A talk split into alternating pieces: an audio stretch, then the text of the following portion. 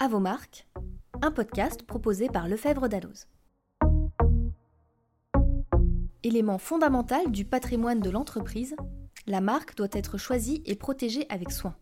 À partir d'exemples et d'anecdotes tirées de leur quotidien, des professionnels nous expliquent le droit des marques et secouent les idées reçues. L'action civile, euh, elle est déclenchée par la délivrance d'une assignation en contrefaçon devant le tribunal judiciaire. Premièrement, euh, c'est important, il faut connaître l'identité du présumé contrefacteur. Deuxièmement, euh, il faut être capable de produire des preuves du caractère contrefaisant des marchandises. Il faut pouvoir répondre à la question et prouver cela, pourquoi les marchandises en cause ne sont pas d'authentiques produits de la marque. Dans ce troisième épisode d'Avomark, nous recevons Gaëlle Bloret-Pucci, avocate associée en propriété intellectuelle au sein du cabinet BCTG Avocat. BCTG est un cabinet de droit des affaires qui accompagne les entreprises sur l'ensemble de leurs problématiques juridiques et stratégiques. Maître Bloret-Pucci nous livre les intérêts et les prérequis pour un titulaire de marque à agir au civil plutôt qu'au pénal en cas de contrefaçon. Bonjour Gaëlle, bonjour à tous. Bonjour, bonjour à tous. Aujourd'hui, nous allons parler de contrefaçon. La contrefaçon est un phénomène auquel les entreprises risquent malheureusement d'être confrontées dès lors qu'elles rencontrent le succès commercial. Cette rançon du succès qui est la contrefaçon appelle une réaction de la part de l'entreprise qui encourt en effet le risque de subir des pertes de revenus qui peut également subir un impact sur son choix de politique de prix. La contrefaçon peut aussi désorganiser sa distribution et à terme peut entraîner une dilution de l'attractivité de la marque de l'entreprise si celle-ci est trop copiée. Alors Gaël, qu'est-ce qu'un produit contrefaisant? Un produit contrefaisant, c'est un produit revêtu d'une marque sans l'autorisation du titulaire de cette marque. En d'autres termes, il s'agit de copies de produits de marque, mais qui sont fabriqués et distribués hors de tout contrôle du titulaire de la marque. Très bien. Mais comment le titulaire d'une marque peut-il constater la présence d'articles contrefaisants sur le marché? Alors tout d'abord, la contrefaçon peut être, et c'est souvent le cas, constatée par le titulaire de la marque lui-même et directement. Il se rend compte euh, qu'il y a des offres à la vente de copies de ces produits authentiques. Euh, il peut y avoir des ventes dans les magasins, sur les marchés, sur des sites internet, sur des réseaux sociaux. Par exemple, euh, le marché aux puces de Saint-Ouen est devenu une véritable plaque tournante du marché de la contrefaçon en France. Et des produits contrefaisants, des marques authentiques, sont vendus ostensiblement euh, au vu et au su de tout le monde sur ce marché. Dans ce cas, euh, le titulaire de la marque a la possibilité de faire intervenir un commissaire de justice, anciennement les huissiers, qui va procéder à un procès verbal de constat d'achat. Donc le titulaire de la marque euh, peut aussi se faire autoriser par le juge à faire pratiquer une saisie contrefaçon, par commissaire de justice toujours. Il est nécessaire ici pour le titulaire de la marque d'obtenir une autorisation judiciaire parce que la saisie contrefaçon est un dispositif beaucoup plus intrusif. Le titulaire de la marque est en effet autorisé à saisir des exemplaires de produits contrefaisants chez le présumé contrefacteur, mais il peut aussi accéder à sa comptabilité. Hormis le, euh, le, titulaire de la marque et le commissaire de justice, est-ce qu'il y a une autre personne, euh, tierce personne, qui peut euh, constater la contrefaçon? Alors oui, parce qu'en France, la contrefaçon est surtout constatée par les douanes, qui sont vraiment le bras armé de la lutte anti-contrefaçon, notamment sur des produits contrefaisants importés en France, mais pas seulement les douanes euh, peuvent et ont le pouvoir d'effectuer des contrôles spontanés sur des marchés, par exemple, ou alors ils peuvent contrôler des véhicules ou des magasins. Ils peuvent également effectuer des contrôles sur des zones de fret. Au-delà de ces contrôles spontanés des douanes, euh, le titulaire d'une marque peut déposer auprès des douanes une demande d'intervention permanente euh, pour bénéficier du dispositif que l'on appelle la retenue douanière. D'accord Gaëlle, mais euh, est-ce que vous pouvez nous en dire un petit peu plus sur la retenue douanière, s'il vous plaît? La retenue douanière est un dispositif euh, qui commence d'abord par une demande d'intervention, comme on vient de le dire, du titulaire de la marque auprès des douanes, une demande d'intervention permanente, et donc presque de mise sous surveillance euh, des produits de sa marque. Lorsque les douanes repèrent des marchandises qui sont suspecter de contrefaire cette marque donc, qui est placée sous surveillance, les douanes vont notifier leur contrôle au titulaire de la marque. Le titulaire de la marque, s'il confirme la contrefaçon aux douanes, il peut se voir communiquer des informations précises sur la quantité de marchandises en cause, retenues par les douanes, leur origine, l'expéditeur, le destinataire de ces produits. Sur confirmation du caractère contrefaisant des marchandises retenues, les douanes vont, comme euh, son nom l'indique, retenir ces marchandises pendant un délai de 10 jours pour permettre au titulaire de la marque d'intenter une action judiciaire.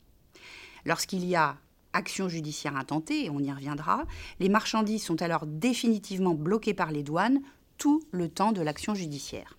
Et enfin, dernière euh, façon de constater la matérialité euh, de faits de contrefaçon. On a vu donc le titulaire de la marque, la saisie contrefaçon autorisée judiciairement, l'intervention des douanes.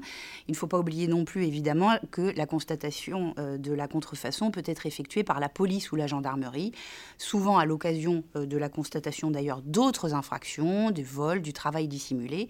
Mais effectivement, les faits de contrefaçon sont constatés régulièrement par la police et par la gendarmerie. Et une fois la constatation de l'offre à la vente de produits contrefaisants réalisée, que se passe-t-il? Alors là, c'est la, partie judiciaire qui démarre.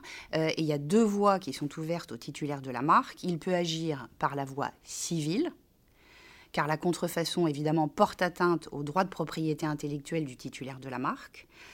Il peut également décider d'agir par la voie pénale, parce que la contrefaçon est aussi une infraction pénale qui porte atteinte à l'ordre public économique, qui est prévu dans le Code de la propriété intellectuelle et qui donne lieu à des sanctions pénales. On parle d'ailleurs à cet égard de codélictualité civile et pénale de l'infraction de contrefaçon. En d'autres termes, le titulaire de la marque contrefaite dispose d'une option poursuivre la contrefaçon constatée devant le juge civil ou bien alors décider de déclencher des poursuites pénales. Aujourd'hui, nous allons parler d'action civile et dans le prochain podcast, nous parlerons d'action pénale. Alors rentrons dans le vif du sujet. Quelles sont les conditions pour agir au civil? L'action civile, euh, elle est déclenchée par la délivrance d'une assignation en contrefaçon devant le tribunal judiciaire. Premièrement, euh, c'est important, il faut connaître l'identité du présumé contrefacteur. Par exemple, le vendeur des articles contrefaisants ou le gérant du magasin dans lequel euh, euh, sont pratiquées ces ventes. Ce n'est pas toujours évident, notamment parce que les produits contrefaisants, lorsqu'ils sont vendus sur des marchés, nous parlions tout à l'heure du, du, marché des puces de Saint-Ouen, ils sont vendus par des commerçants qui n'ont pas de papier d'identité, à dessin évidemment, qui ne donnent pas de ticket de caisse, qui n'ont pas de comptabilité. On est vraiment face à un commerce sauvage. Et là, c'est une première difficulté majeure. Le titulaire de la marque ne connaît pas l'identité précise euh, du présumé contrefacteur. Or, il faut bien connaître son nom pour l'assigner en justice.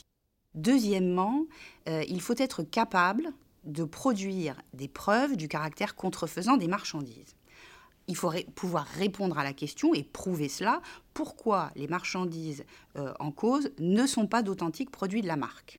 Ce caractère contrefaisant est parfois très facile à démontrer euh, lorsque euh, le titulaire de la marque est confronté à des articles de fabrication grossière. Et là, la preuve n'est pas très compliquée puisqu'elle peut s'opérer par exemple par comparaison avec un produit authentique équivalent. La mauvaise qualité fait que euh, la preuve de la contrefaçon est rapportée d'emblée. Ça peut être le cas, par exemple, dans le domaine de la maroquinerie de luxe, puisque les cuirs, les systèmes d'attache métalliques, des bandoulières, des sacs notamment, vont être d'une qualité que les contrefacteurs ne peuvent pas reproduire. Cette preuve du caractère contrefaisant peut parfois être beaucoup plus exigeante face à des contrefaçons bien faites et de bonne qualité. C'est par exemple le cas euh, pour des produits plus mainstream, comme des t-shirts revêtus d'une marque ou des chaussures relativement simples à fabriquer. Euh, ici, le titulaire de la marque doit être capable de produire des documents en justice devant le juge civil de nature à justifier de plusieurs éléments précis euh, qui démontrent la contrefaçon. Et là, on, a quand même une preuve qui est parfois délicate à assumer parce que à la fois il faut prouver le caractère contrefaisant des produits en cause, mais en même temps le titulaire de la marque ne peut pas dévoiler euh, des extraits de sa charte de fabrication euh, parce que évidemment le risque euh, c'est de conserver, enfin il faut conserver un secret sur ces modes de fabrication, sauf à dévoiler le manuel du parfait contrefacteur pour l'avenir. et on voit bien ici la difficulté parfois que peut revêtir cette preuve. Et cette preuve, elle est essentielle euh, et elle est suffisante au civil. On a coutume de dire que la bonne foi du contrefacteur est indifférente. On est quasiment dans un cas de responsabilité objective, c'est-à-dire que le présumé contrefacteur, qui va se retrouver dans la situation d'être défendeur à l'action en contrefaçon de marque, qu'il ait eu conscience ou non de faire le commerce d'articles de contrefaçon, n'importe pas. Sa responsabilité sera engagée au civil. Et on verra que c'est différent au pénal. On peut citer à titre d'exemple les enseignes de la grande distribution. Il leur arrive d'acquérir des lots de produits de marque auprès de fournisseurs grossistes dans l'ignorance totale du caractère contrefaisant de ces marchandises. Eh bien, malgré tout, ces enseignes de la grande distribution, elles vont être poursuivies et elles sont responsables légalement d'actes de contrefaçon, c'est-à-dire en l'occurrence d'avoir offert à la vente et vendu des articles contrefaisant, encore une fois, qu'elles en aient eu conscience ou non. Merci beaucoup pour ces précisions, Gaëlle. Pouvez-vous nous dire quels sont les intérêts de l'action civile? Alors l'action civile, euh, ben, on vient de voir un intérêt majeur, c'est qu'on n'a pas besoin de démontrer l'intention euh, du, défendeur à l'action en contrefaçon de commettre des actes de contrefaçon. La bonne foi est indifférente. Ça c'est un premier, point effectivement très intéressant par rapport à l'action pénale, où il faudra démontrer l'intention. Euh, mais après, sur les moyens d'action. Donc, l'action civile, elle permet d'obtenir des interdictions immédiates de poursuite de la vente des articles contrefaisants en particulier par une action en référé, c'est-à-dire que l'action en référé, le juge est saisi avant même qu'il y ait un jugement au fond, c'est-à-dire que la contrefaçon n'est pas encore prouvée, avérée, condamnée, mais le juge des référés va considérer qu'il y a suffisamment de chances et de vraisemblance aux actes de contrefaçon qu'il va ordonner la cessation immédiate de la vente de ces articles contrefaisants. Donc on voit bien que ça, c'est effectivement très efficace. Ensuite, dans le cours de l'action, au fond, hein, là on n'est plus en référé, on est en train d'instruire euh, le dossier civil euh, de contrefaçon, il va y avoir la possibilité d'obtenir du présumé contrefacteur qu'il communique un certain nombre d'informations sur l'origine des marchandises contrefaisantes, également euh, des informations sur l'ampleur des actes de contrefaçon, les quantités acquises, revendues, le chiffre d'affaires, le bénéfice réalisé par le présumé contrefacteur. Le juge civil, peut donc ordonner aux défendeurs à l'action civile en contrefaçon de produire ces factures d'approvisionnement, ce qui permet aux titulaires de la marque de savoir tout d'abord d'où viennent les produits contrefaisants, ce qui est quand même souvent une information essentielle pour lui, et aussi de prendre toutes les mesures nécessaires qui en découlent. Par exemple, il va également assigner en contrefaçon le fournisseur du premier défendeur on se retrouve souvent dans les actions civiles avec plusieurs défendeurs, c'est-à-dire on remonte les maillons de la distribution de ces articles contrefaisants. Ces marchandises peuvent également permettre aux titulaires de la marque copiée de calculer le montant des dommages et intérêts qu'il va demander en justice. Comment et calculer cette indemnisation Alors l'indemnisation du titulaire de la marque, il y a un article spécifique du Code de la propriété intellectuelle qui est l'article L716-4-10 euh, du Code de la propriété intellectuelle qui prévoit qu'en matière de contrefaçon de marque, la juridiction, pour fixer ses dommages et intérêts, va prendre en considération différents postes de préjudice. Tout d'abord, euh, ce qu'on appelle les conséquences économiques négatives de la contrefaçon. Deuxième poste de préjudice, le préjudice moral. Et troisième poste de préjudice, les bénéfices réalisés par le contrefacteur. Euh, il y a une alternative également qui est prévue dans le Code de la propriété intellectuelle, c'est que la juridiction euh, peut allouer, si le titulaire de la marque lui demande plutôt de suivre cette voie, euh, allouer à titre de dommages et intérêts une somme forfaitaire euh, qui est euh, basé sur le taux de redevance auquel aurait eu le droit le, titulaire de la marque. C'est-à-dire s'il avait accepté que le contrefacteur appose euh, sa marque sur les produits, il lui aurait fait payer une redevance de licence. Bah, la juridiction prend en compte ce, taux de redevance qu'elle multiplie euh, tout de même au minimum par deux, euh, voire plus, pour lui donner une dimension indemnitaire. mais le titulaire de la marque donc, peut décider de plutôt demander l'indemnisation de son préjudice sur cette base. Mais dans ce cas-là, Qu'en est-il de l'indemnisation du préjudice moral? Le préjudice moral est toujours, vous avez raison, toujours pris en considération par la juridiction. Ce qu'il faut retenir ici, c'est que le titulaire de la marque doit tout de même être capable de justifier et de documenter ses postes de préjudice. Mais s'il y parvient, et on a vu qu'il avait euh, potentiellement accès à des informations qui, intéressante euh, de ce point de vue euh, au cours de la procédure. Donc à condition de documenter, de justifier ces postes de préjudice, le titulaire de la marque qui a été contrefaite peut obtenir des dommages et intérêts qui peuvent être très importants. On a par exemple en 2021 une décision assez récente du tribunal judiciaire de Paris qui a pu condamner un contrefacteur à payer à la marque L'Occitane une somme de 940 000 euros à titre de dommages et intérêts.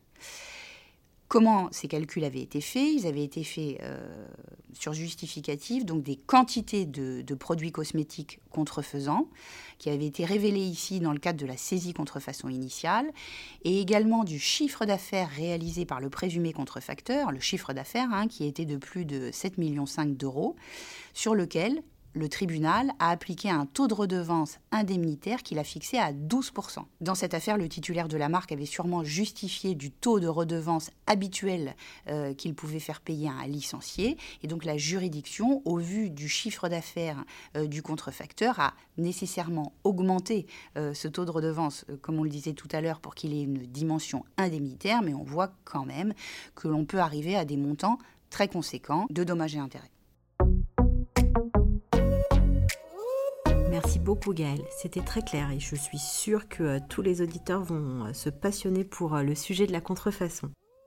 Pour les auditeurs qui n'auraient pas le temps de réécouter le podcast, est-ce que vous pourriez reprendre en deux, trois points les informations les plus importantes à retenir? On a vu dans, cette conversation que la contrefaçon peut être poursuivie par le titulaire de la marque au civil ou au pénal, et on s'est focalisé dans ce, premier podcast sur l'action civile. Ce qu'il faut retenir sur les intérêts et les prérequis de l'action civile, euh, c'est tout d'abord qu'on ne peut mener une action civile que quand on connaît l'identité du présumé contrefacteur. Euh, deuxième chose importante, euh, il appartient toujours au titulaire de la marque de rapporter la preuve du caractère contrefaisant des marchandises en cause.